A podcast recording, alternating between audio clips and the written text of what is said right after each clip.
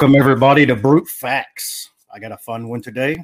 Uh, we've got Dustin Crummett, and he is coming from Munich, Germany. Um, Dustin's got a PhD from Notre Dame. Uh, he has uh, written and submitted many articles, chapters to books. Um, I believe ethics is his specialty. Although, as smart as he is, I think he's uh, pretty much got all of it covered.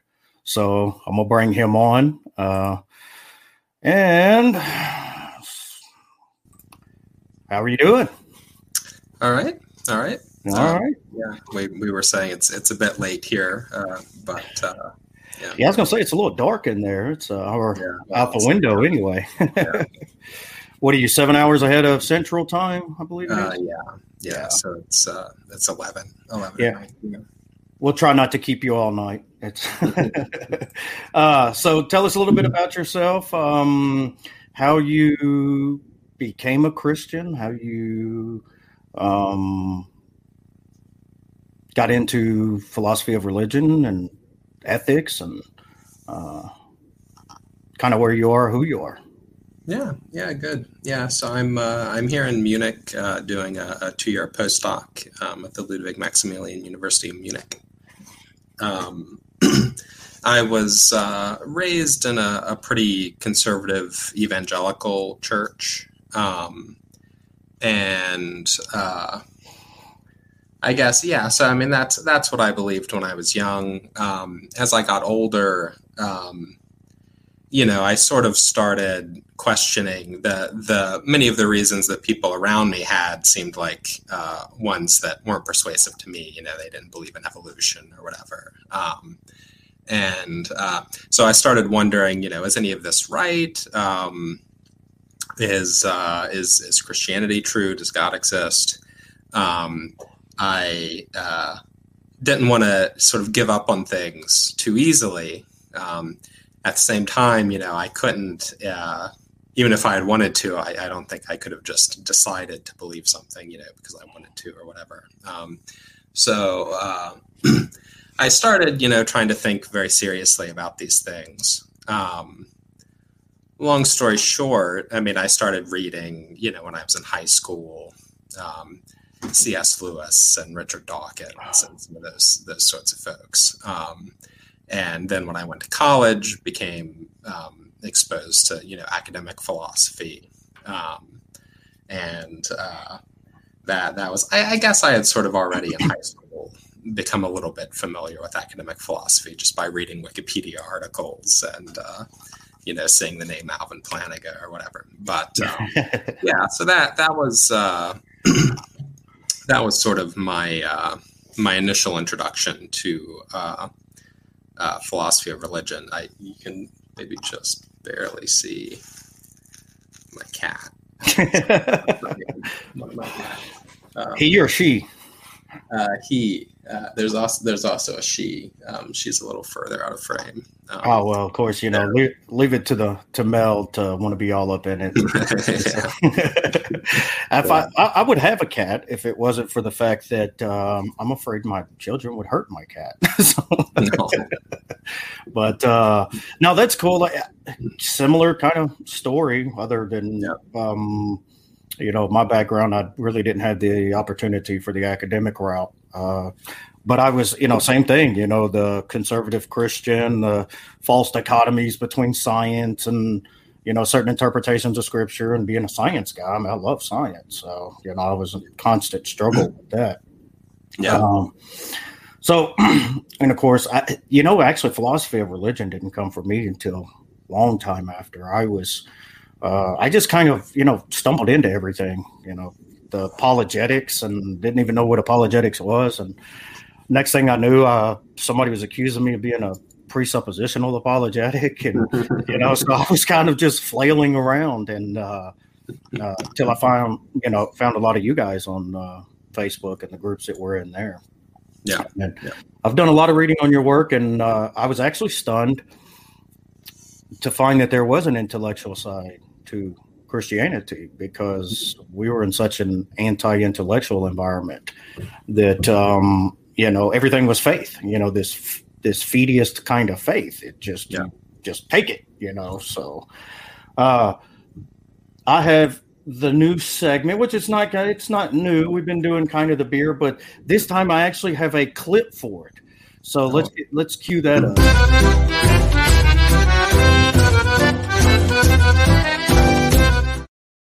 Yeah, that was neat, wasn't it? So, what are you drinking on tonight, Dustin? Uh, I am having uh, what's called an Augustiner. Um, so, uh, Munich, of course, is famous for its beers. Uh, it's the home of Oktoberfest. Uh, yeah. Augustiner is the oldest uh, brewery in Munich. Um, wow. And uh, it, it, dates back to 1328. Um, oh, that is wow! That's that's yeah, some real beer. It was it was originally a, a, a monastery brewery. Um, oh wow! Sort of happy monk uh, on the. Uh, yeah, just leave it, leave it to the theists to come up with you know all of the, the, party stuff. You know, we got the Southern Baptist preachers with the bourbon here. So I am actually drinking because we're snowed in. I'm in Arkansas. Mm-hmm. We don't normally get snow. We've got about eight inches of snow outside, and it's been that way for over two days.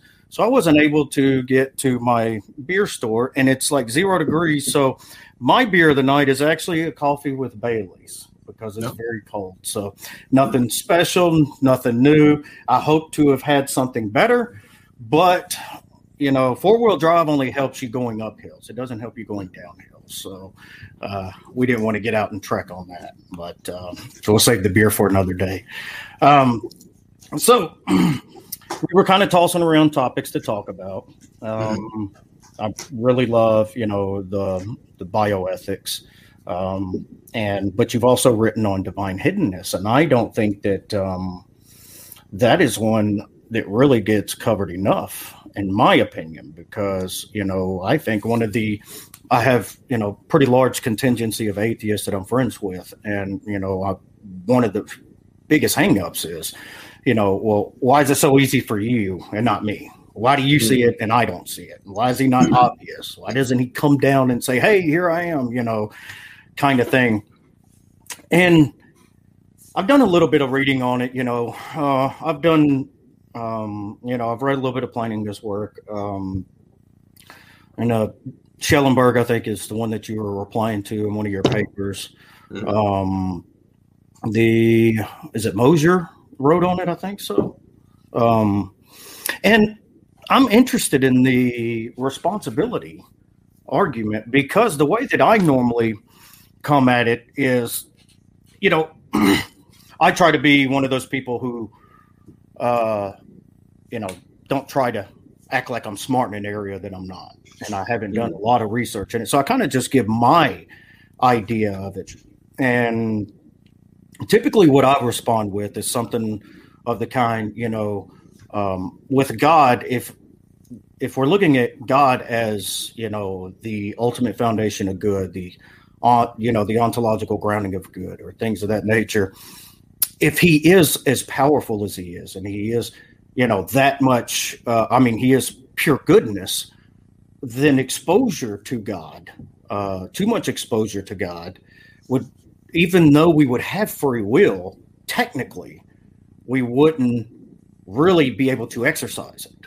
You know, so being too close to God or God being too obvious, um, in my opinion, it would seem that, you know, being, you know, as powerfully as he is, that, uh, you know, we, it would kind of like if we're in heaven, you know, the idea of heaven that we're going to be so close to, um, the source of ultimate goodness. You know, we even if we could sin, we wouldn't sin. You know, because we wouldn't desire those things.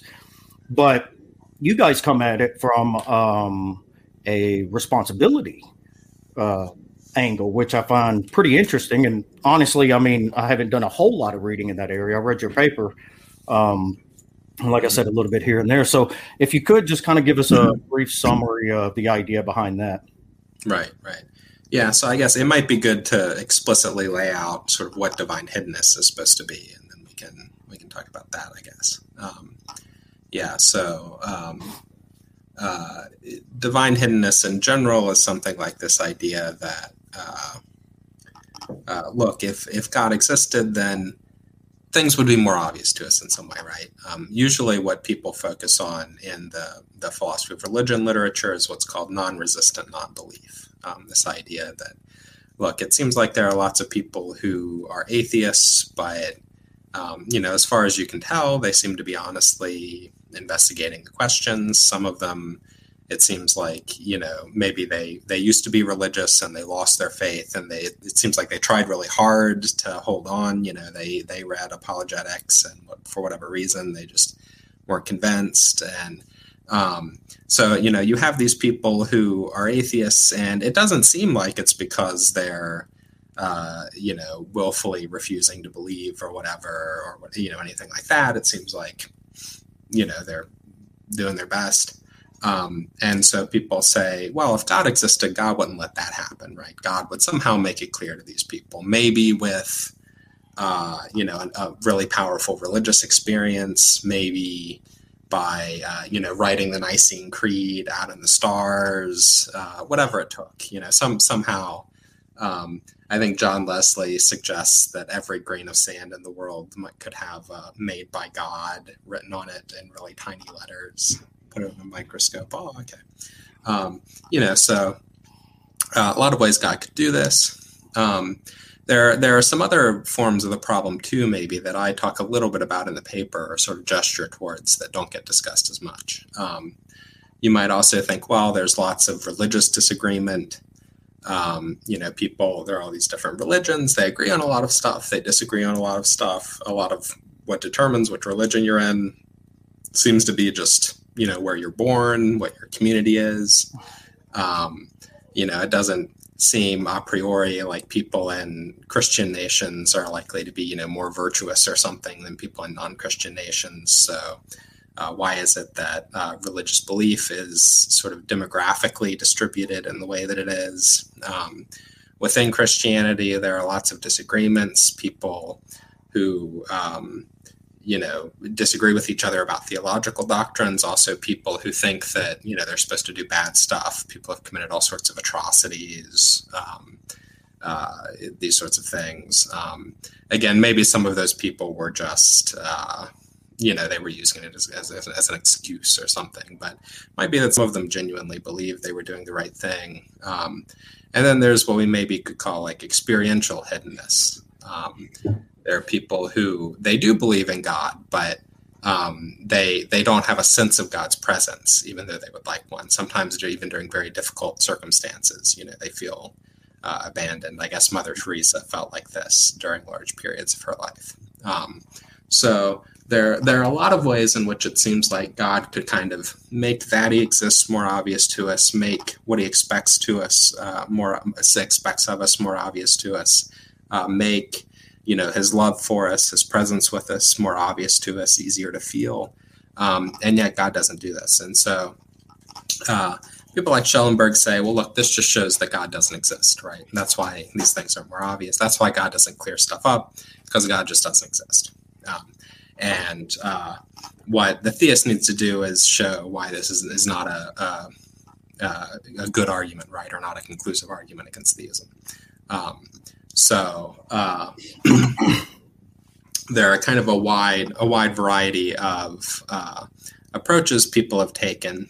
Um, there are, are two different approaches that kind of both appeal to freedom, responsibility, that sort of notion, but in different ways. So one was the idea that you were mentioning.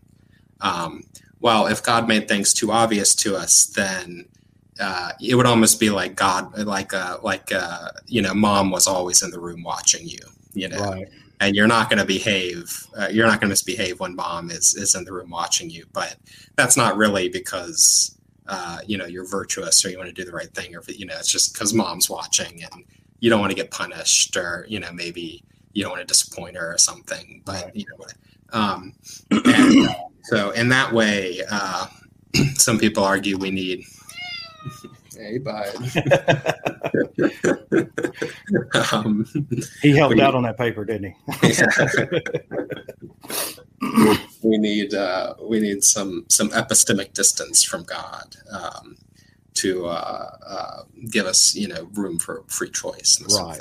Um, the the responsibility argument that I and Swinburne and uh, Dumsday defend um, is a little different.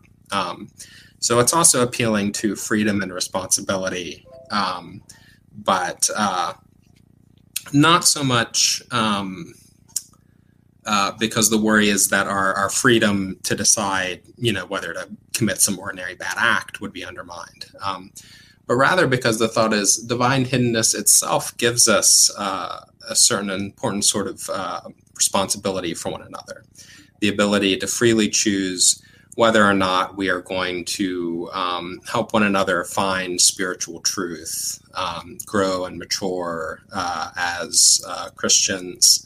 Um, uh, investigate uh, these questions together, um, uh, develop a better sense of the presence of God. Um, you know, uh, how how can we affect one another's ability to experience God in community through worship? Um, all these sorts of things, um, and uh,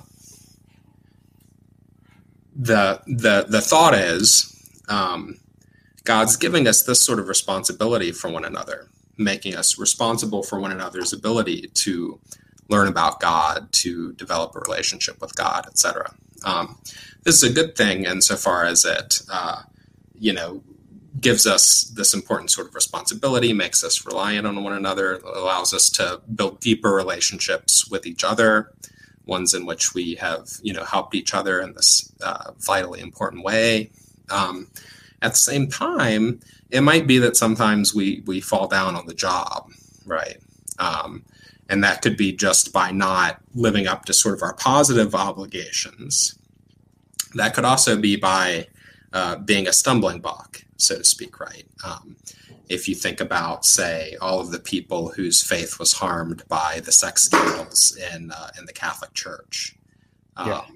you know, uh, that was a situation where people, because they were abusing their position, uh, because they were, uh, you know, acting badly, um, they provided an impediment to other people um, being able to relate to God, right? Um, and so uh, the thought is, um, yeah, God has given us this responsibility. Um, this kind of predicts that hiddenness will exist um, when we make mistakes, which we often do. Um, it seems plausible that there's something valuable about this sort of responsibility. So, you know, it's not wild to, to posit that, that God might give it to us. Um, it seems sort of in line with Christian teaching, with the thought that, well, you know, the, the church is meant to be this spiritual community that teaches people about God and uh, relates to God. You know, we're supposed to relate to God together as, as a community. Um, and so, um, yeah, that's that's sort of the that's sort of the story.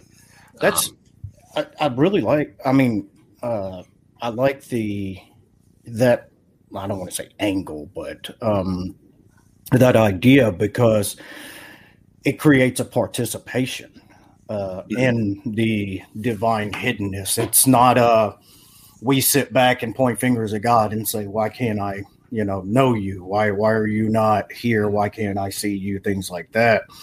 Uh, and I like it also because uh, personal responsibility you know like you you were talking about you know to um to help one another to because i'm a big i'm a big relationship kind of guy i don't like traditional evangelism.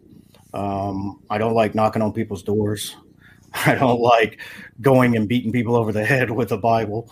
You know i like to kind of build a relationship with them and you know eventually the topic comes up. You know it's just one of those topics that uh it's almost unavoidable you know in in relationships and things like that. So um and that's typically you know i don't want to be uh, a stumbling block stumbling block in the way of not fulfilling my duty um, but at the same time i in my opinion, it is uh, much more important to uh, establish a relationship, to actually show the love of Christ, to uh, treat people like Christ did, you know. Um, but with the personal responsibility, that's uh, that sounds like it would, you know, kind of line up directly with it. And um, you know, kind of building those relationships. Yeah. Um, so, what was Schellenberg's um, objection to? Uh, I saw that you had responded to it in the paper. Um, I didn't get to read his full view uh, Mhm. on it, so Yeah. So it'll be. Let me see if I can remember it. So I, I wrote this paper now about eight or nine years ago. oh wow. So uh, yeah. So I, I, I have to think back. sorry, To, sorry to put you on the spot like that. I, I have to think back to what, what all I said and what, what I was reading. Uh, So I, I, I guess I mean Schellenberg is responding to Swinburne and Dumsday's versions of this, and um, Swinburne and Dumsday, with a few exceptions, but they mostly sort of focus on. Uh, I mean, you ask, well, okay, so we have this responsibility for one another. How how are we supposed to exercise this responsibility, right? Um, if God hasn't given us some some way to fulfill the responsibility, then the account doesn't work, right? If God can uh, put us in charge of like the the cycles of the moon or something because we can't affect that, right? So how how am I supposed to take responsibility for other people? And um, Schellenberg, or sorry, uh, Dumsday and Swinburne both think of this primarily in terms of like developing and spreading natural theological arguments, right? So like the main way we we do this is through, I guess, philosophy and apologetics. Um, and of course as as philosophers you know we're we're naturally drawn to the thought that like yeah like you know doing doing philosophy is sort of the the main the main way that we we exercise this responsibility right um, and schellenberg's thought i guess is um, well look but like lots of people you know hear these arguments you guys have and they're not convinced um, so, like, clearly, you know, God hasn't actually given us uh, the the means to, to fulfill this responsibility that you say, right? Like, sometimes you guys do your thing and it just doesn't, you know, doesn't work because, like, you, you know, some people aren't convinced whether or not they should be convinced by your arguments. They're not, and it's not their fault. You know, it just doesn't seem plausible to them or whatever. Uh, or there's some other argument they're worried about. You know, whatever it is. Um, and uh, I, I suggest that um, we can sort of get around. I mean, this is one of a couple uh, objections he has, but this is sort of the main one, and sort of the main way in which I guess my pro- approach tries to sort of elaborate on or expand upon um, what Swinburne and Dumsday have done. Um, I say, well, look, maybe we need to take kind of a, a more comprehensive view of. Uh, what uh, what the mechanisms by which we can take responsibility for one another are. Right. Um, most people, I think, don't keep or lose their faith on the basis of you know detailed study of philosophical arguments or whatever. Um, it's more a matter of their own experiences, their sense of a community, their sense of experiencing God in this community or not, their sense that these people you know seem to to be uh, you know I feel like I can see God through these people in this community or uh, you know these people are a bunch of uh, liars and hypocrites and they're just using this as an excuse to control people you know. Um, and that's not that not only is that true kind of on the community level but also on like a societal level you know people have uh, worries about you know historical atrocities that the church has committed or they feel like you know Christians don't do enough to address problem X, Y, and Z, and blah blah blah. Um, you know, they see some megachurch pastor who does something bad, and they think uh, you know these people are all hucksters, and um, so I think that there are a lot of things that kind of affect uh, how plausible these things, uh, these claims strike people beyond just detailed study of philosophical arguments and stuff.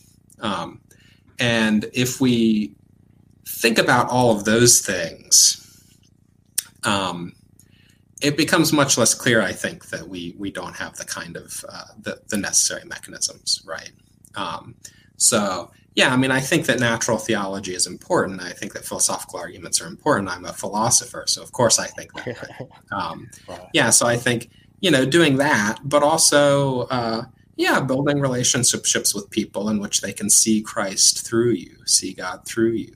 Um, again, encouraging people in spiritual disciplines, um, trying to make it seem to people that uh, uh, you know theism is a, a good thing, an attractive thing. um, that Christianity is a good thing, an attractive thing. Um, those are things that kind of shape people's intuitions, you know, shape, um, uh, you know, whether people feel like they have some kind of experiential sense of God's presence or not, whether, uh, you know, what, which things strike them as intuitively correct or intuitively incorrect.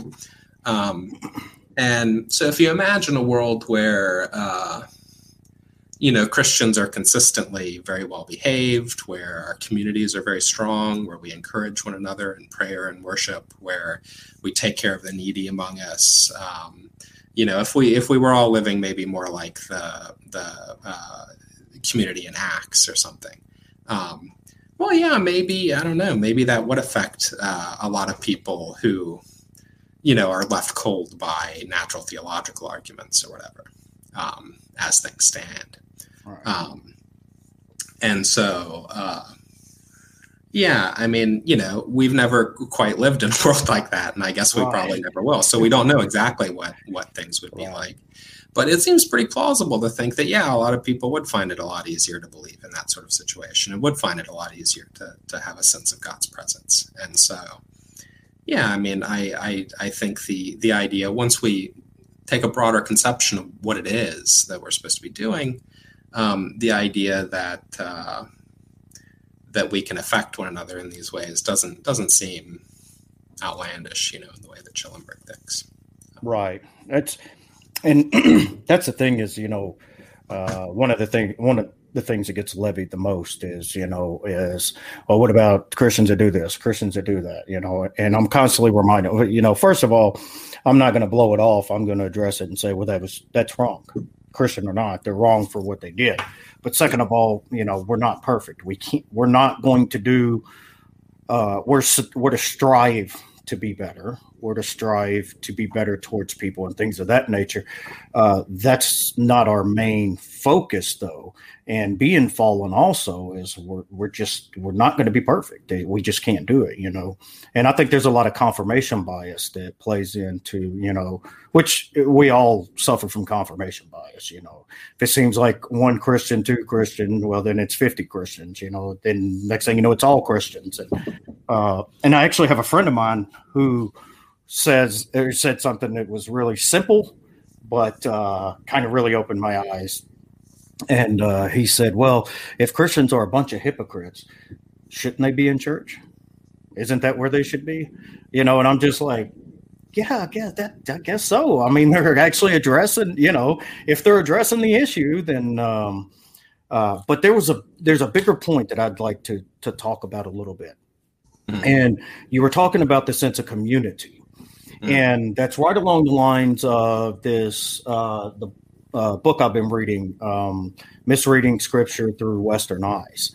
And it talks about Western individualism and how most cultures around the world and historically have been um, collectivist. You know, they've been community oriented, each other. And, you know, a lot of the Western world, in my experience, and at least from what I've read and everything, seems to be where the most non believers are. Um, and we have these different virtues that other uh, cultures don't think are virtues. In some places, it's, you know, uh, they're actually vices. And, you know, being alone and things of that nature, you know, they're to, to a lot of other cultures, like he was talking about in the book, was, you know, why, the guy asked him when he was in Indonesia, the guy asked him, why, why, why would you want to be alone? You know, he's like, because to them, that's just it's loneliness, you know.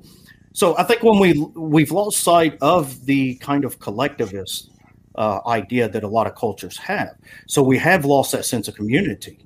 Um, I mean, although there there are still a lot of people that do community things uh, where they live, uh, the uh, the structure of society is so individualistic yeah. that we don't have that support we don't have um, you know the like uh, when the uh, was it the Roman centurion when he was saved it was not just him it was his family. He didn't do it he had to talk to his family about it because it was such a big issue and a community issue that that's the way that they handled those things. And not only in an individualistic way do we approach scripture in our homes without community, you know, with this 21st century idea of what we think it means. Traditionally, it's something that's been done together as a community. And so, you know, it's no wonder we have so many different denominations, so many different beliefs. Uh, but I think that's an extremely important point is, you know, the loss of community that we seem to have in the Western world.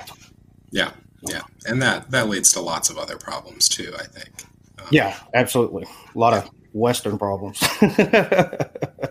uh, so just speaking on that part of it, what is it, um, how is Germany?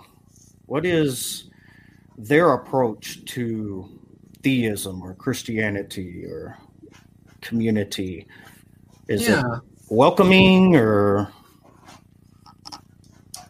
Uh, yeah, so that's a good question. I mean, I you know I I found uh, uh, an I'm an, I'm an Episcopalian. Um, I found uh, an Episcopal church quite close to my house here, which is uh, mo- mostly uh, expatriates, um, you know, Americans, but also uh, British people, people from Africa. Um, and uh, yeah, it's it's it's a nice community. Germany, I think, is probably less religious than the U.S., but still more religious than uh, a lot of a lot of uh, other European countries, or at least some other European countries. Um, uh, yeah, it. Um, I I presented I I, I presented a uh, a philosophy of religion paper to the, the uh, like ethics reading group here. It was sort of a combined ethics and philosophy of religion uh, paper, and people people had no idea what I was doing. They couldn't figure out why this why I had written this this weird paper. Uh, uh, they they couldn't. Um, you know, one of the people asked like, "Does anybody believe this stuff?" And I was like, "Well, you know, like half the people in the world at least." like, uh, one one person didn't. Um, didn't didn't understand that I mean, he's he started presenting me with this objection, and it it it ultimately became clear his objection was premised on the fact that he didn't understand that people who believe in heaven believe that like you go to heaven. Uh, he, hmm. he, was thinking that well, there's sort it's it's as if there's like a clone or a replacement, but like of course that couldn't really be you. You're you're dead and you you decompose. Oh wow! Sort of, uh, you know, um, and it it, it, it, took me a while to figure out, you know, what uh, what what the basis for this question was. But so, I mean, I, you know, it's a little bit of a biased sample. I mean, there are philosophers of religion right. in Germany, so. Um, but it, it may be that kind of the the German again is very anecdotal, but my anecdotal evidence is that the German philosophy scene may be um, even less religious than the the American philosophy scene or the kind of Anglo-American oh. philosophy scene, um, which is which is already pretty pretty secular. Um, yeah. outside of philosophy of religion, where most people are theists. Yeah, um, I think it's uh, funny when I hear people, certain people, I'm not going to say any names, but use uh, consensus in philosophy when they're talking about philosophy of religion, and I'm like, okay. I mean it's mostly secular. Of course there's going to be a consensus you know? So not in philosophy of religion there's not a consensus but yeah. philosophy overall you know? Uh, so i think it's funny. And, and, i think that story highlights an important thing and that is you know the, the cliche lost in translation. People mm-hmm. don't realize the concepts that are different from culture to culture language to language. So you you you know the difficulty in translating is trying to translate the concept of it you know and i think that's how we've ended up in the west with this um you know this this extreme literalism uh, that a lot of conservative uh, protestants have you know adhered to is these you know it's not cultures and languages that we can translate word for word you know we have there wasn't a dictation method you know, that created this inerrancy. We can't look at it, uh, a culture that was, you know, thousands and thousands of years ago. Uh, you know, like when people are, are um, hammering against slavery in the Old Testament and, you know, all these different things. And I'm like, we're, we're just, we're missing so much context. You know, we, we can explain it, uh, you know, w- you can't use a type of anachronistic fallacy where you're using this 21st century understanding of the way that the world was, you know, at that time. And we have to understand that uh, we have to approach it from their eyes. That's how we get the understanding, you know. So, yeah, that's, uh, um, I think it's a huge part of what's led to so much um, secular secularism here, uh, at least in the U.S. You know, I really can't speak for European countries, but they're Western in nature too. So it's uh, I don't know. Yeah, I mean, I, I think it it sort of helps. you know, some of my experiences with my philosophy colleagues help to uh, illustrate. I think that you know part more so than the US, parts of Europe have sort of become non religious enough that people can kind of be non religious without really even having much of a concept of what they're rejecting. Um, you know, they just haven't, it wouldn't occur to them that people would take this seriously and they don't really know what religious people believe. And, you know, it's not that they, uh, weighed the arguments and found it wanting so much as it's just it's never really come up for them in the way that you know, believing in the flat earth or whatever. It might just never really come up for, you know, me.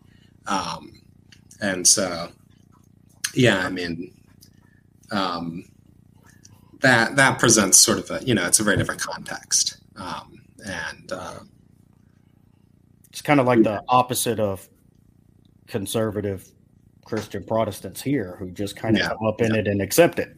you know, yeah. So they go from this, you know, uh, weird understanding of faith to the other extreme. You know, there's not enough evidence. You know, which a lot of the issues that I run into is, you know, it's really just epistemic issues. You know, it's, um, you know, your epistemology is so, in a lot of cases, um, is at the point where it's really not consistent. You know, because you don't put the same epistemic standards on everything else you know that you accept as true in the world. But um so with the divine hiddenness how I'm just trying to think of a easier way easy way to put it. Let's say with um other cultures who are raised in a you know hindu society or islamic society um things of that nature, would they be considered um, kind of along the lines of fulfilling that community responsibility, even though their idea of God is distorted or, um, you know, not as the Judeo Christian, you know, monotheistic God? Um, would that play into uh, how we are to fulfill our side you know the the or you know the opening that god had left for us to learn together. Uh, how do they play into that idea? Yeah well i mean so you know i i'm i'm actually part of a, a He's determined to be on there. That's okay. All pets are welcome. He really, he really, uh, he really wants attention. He's, he's jealous that I'm talking to you. Uh, of, uh, yeah, he's jealous now. um, but, um, yeah, so I, I mean, so I, I'm actually part of a, a project on uh, animals and the philosophy of the Islamic world here. So the, the broader research project is an Islamic philosophy project. Um, my the work that I'm doing is not an Islamic philosophy, um, but the research that some of my colleagues is doing are, are doing is. Um, so as a result, I've I've gotten some exposure uh, to Islamic philosophy more than I used to. And I mean, yeah, there are definitely things that I think we can learn from. You know, people who were within that tradition, sort of smart people doing their best to try to figure stuff out. Um, uh, I think that, um, uh, yeah, so there's to some extent we can cooperate even or learn from people who we uh, disagree with, you know, even if we right. think, well, they're importantly wrong about some other stuff. Um, I guess I also think, um,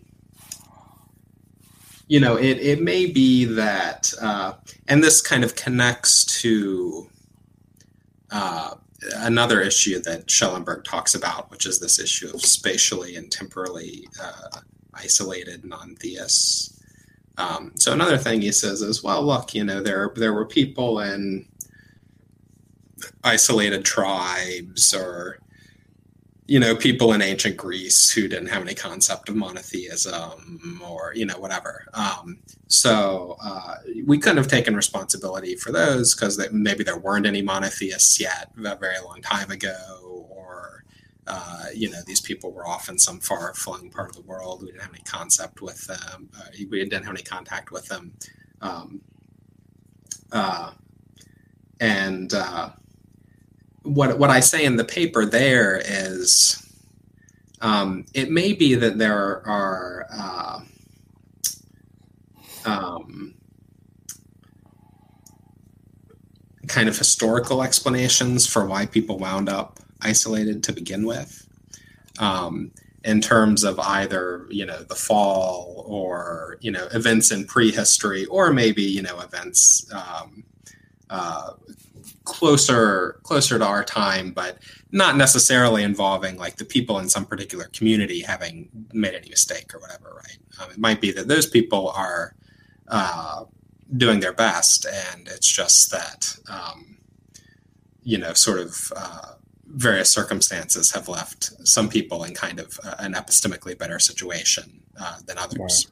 Um, so yeah, I mean, you don't have to say that um, uh, it's uh, you know it's we, we we we we have a more accurate picture because like we're more virtuous or something. Right. You know, we, we sort of found ourselves in more fortunate circumstances. Um, now in terms of um, well how how would you kind of practically relate to people in different religious communities or whatever? Um, well we have disagreements and we you know we want to convince them that we're on the right side um, i guess that's sort of a practical question that i don't have much experience with uh, personally so much. Um, and so uh, I'm, I'm reluctant to kind of expound on the best way to do that practically um, because, you know, I, I'm, I, other people know more about it than me. Um, how do you handle like interfaith dialogue? Um, but uh, yeah, I mean, as as a you know, where there are like philosophical issues or historical issues or whatever, you can have factual conversations about those. And otherwise, yeah, I guess you want to do the sort of stuff that that I was talking about. You know, form relationships, try to try to be a good a good model, a good example, let others see God through you, through your good behavior, through your righteous living, whatever. Um, uh, yeah, that's I'm I'm a hopeful universalist. Um, mm-hmm. I've tried and tried to get on the universalist camp. Philosophically, I want, uh, you know, from a philosophical standpoint, I feel, you know, I would much rather, obviously, that universalism be true. I just, you know, biblically, I just haven't been totally convinced, you know, looking at the history and things like that. But I take to heart, you know, um, God being a righteous judge. And I don't concern myself with if I don't say this, I don't say that, this, that, or the other, that somehow somebody's going to be condemned if there is a hell or con- you know condemnation or something of that nature. I approach it as uh, I'm going to love them um, and I'm going to treat them with dignity, um, regardless of where they're from, what they believe, don't believe you know, this, that, or the other, and the rest is up to God. That's His job. That's you know, that's what He's supposed to do. Uh, you know, I have no position whatsoever to say, you know, whether a Hindu or Muslim or anybody who's grown up in an environment is going here, there, you know, whatever. I think we have, while we can learn things, uh, you know, through, you know, natural revelation and, you know, philosophy and theology and different things, we're extremely limited in, you know, what we do know. And yeah. Yeah. so I kind of leave it at that. Kind of on the, the animal ethics thing. Um, mm. That is the one that uh, I've kind of struggled with uh, mm. myself with the way that you know a lot of animals are treated in the Western world ethically. And my wife and I were actually just having this conversation the other night, you know, about uh, animals in captivity, you know, zoos, circuses, things of that nature. And I understand that in some situations it's the best thing for the animal, but you know, bringing animals up and um, you know, in a zoo environment and things like that, and taking them out of their natural habitat. That's something I really struggle with as a Christian, you know, because um, given our limited knowledge on, you know, souls, consciousness, and things of that nature, you know, with our at least our higher primates, you know, the level of consciousness they have, it just to me on a certain level just doesn't seem humane. And uh, a lot of Christians kind of take more of a, uh, well, a lot of Christians here take more of a hard stance on it, you know, that humans are special species and we have a soul and we're going to heaven, you know, and it's like there's this assumption that animals don't have souls. And, you know, and I'm like, wait a minute, we, we don't know much about souls at all, you know.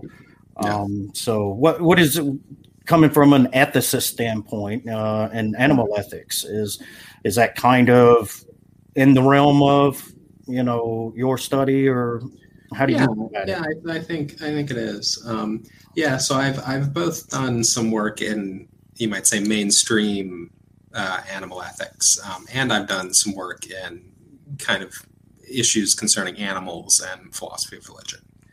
Um, so yeah, I mean, I, I think that we we treat animals in a lot of ways uh, that are that are very bad, um, particularly like in industrial agriculture, factory farming. Um, you know, billions and billions of animals who are kept in horrible, horrible conditions, often killed in painful ways. Yeah. Um, you know, just because we can want cheaper meat or whatever.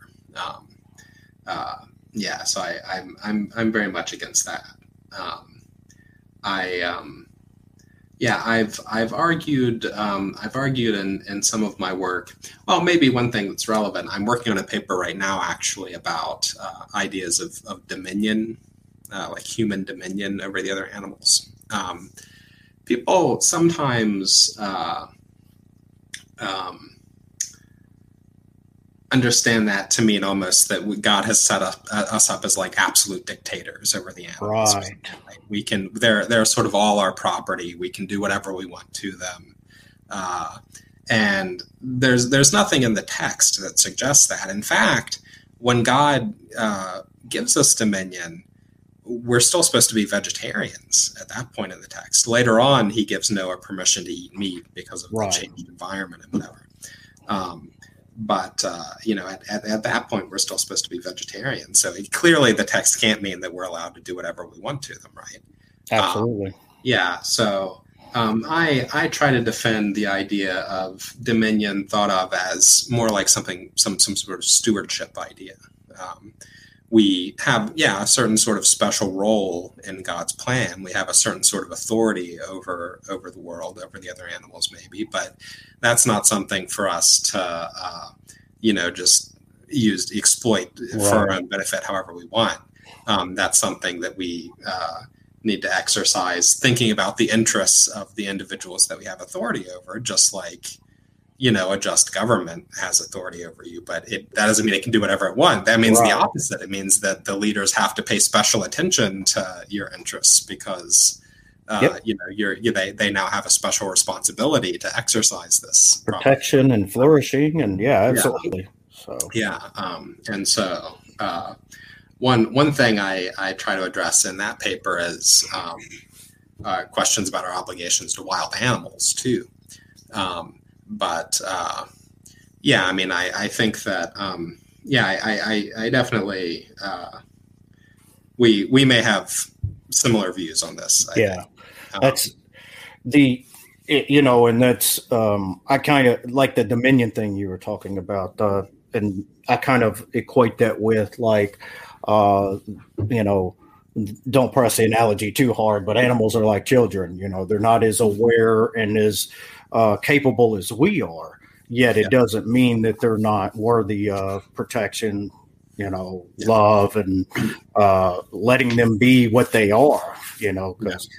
that's and you know that's I'm so hopeful for um, the strides that's been made in uh, laboratory grown steaks. Yeah. So that we can have our steaks and uh, treat the animals well at the same time. I know it sounds weird, but I mean, you know, it's a steak. You know, it's uh, it's how we can uh, we can you know have our cake and eat it too. It's uh, so yeah, that's and I've been uh, because I come from, you know, here in the South, you know, there's a lot of hunting and things like that. And I think a lot of people really misunderstand hunters. You know, mm-hmm. most of the hunters I know are very, very compassionate people. You know, I've watched people, uh, you know, grown men um, who don't trophy hunt, but, you know, the, actually pray over you know the meat that they have and they use every you know every bit of the animal uh, for their needs and you know they put a lot of money into conservation and you know protecting. So i mean i'm not a i'm not going to you know say i'm a hunter's advocate because you know the mm-hmm. truth of the matter is most hunters are trophy hunters. Um, my issues with you know hunting itself uh, is that very issue. We don't have to hunt for our food.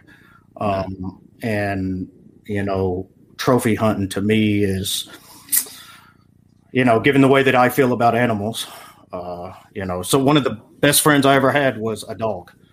You know, he was, and for me to say that there's not, to see, you know, the different emotions that, you know, the, my dog felt, uh, uh, you know, the, way that he related. He could when I was hurting, it seemed like he was hurting. You know, things like that. It's just I don't understand how people can take this dominion stance you were talking about. It's, yeah. It seems to be mostly, you know, in in my experience in the Western world, you know, it's we the way we treat animals. It's like, well, they're just part of the creation, and we're supposed to, you know, they're for our use and things like that. And uh, you know, the more I look into, you know, different theodicies and things of that nature, it's, it, you know, uh, theories on the soul and stuff like that. It's like we don't have anything definitive there, you know. So to take such a hard stance is uh, not cool on my uh, my idea.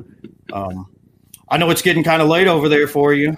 Uh, I didn't know if there's anything else maybe you'd want to talk about, or you ready to Oh, um, well, I guess it's up to you.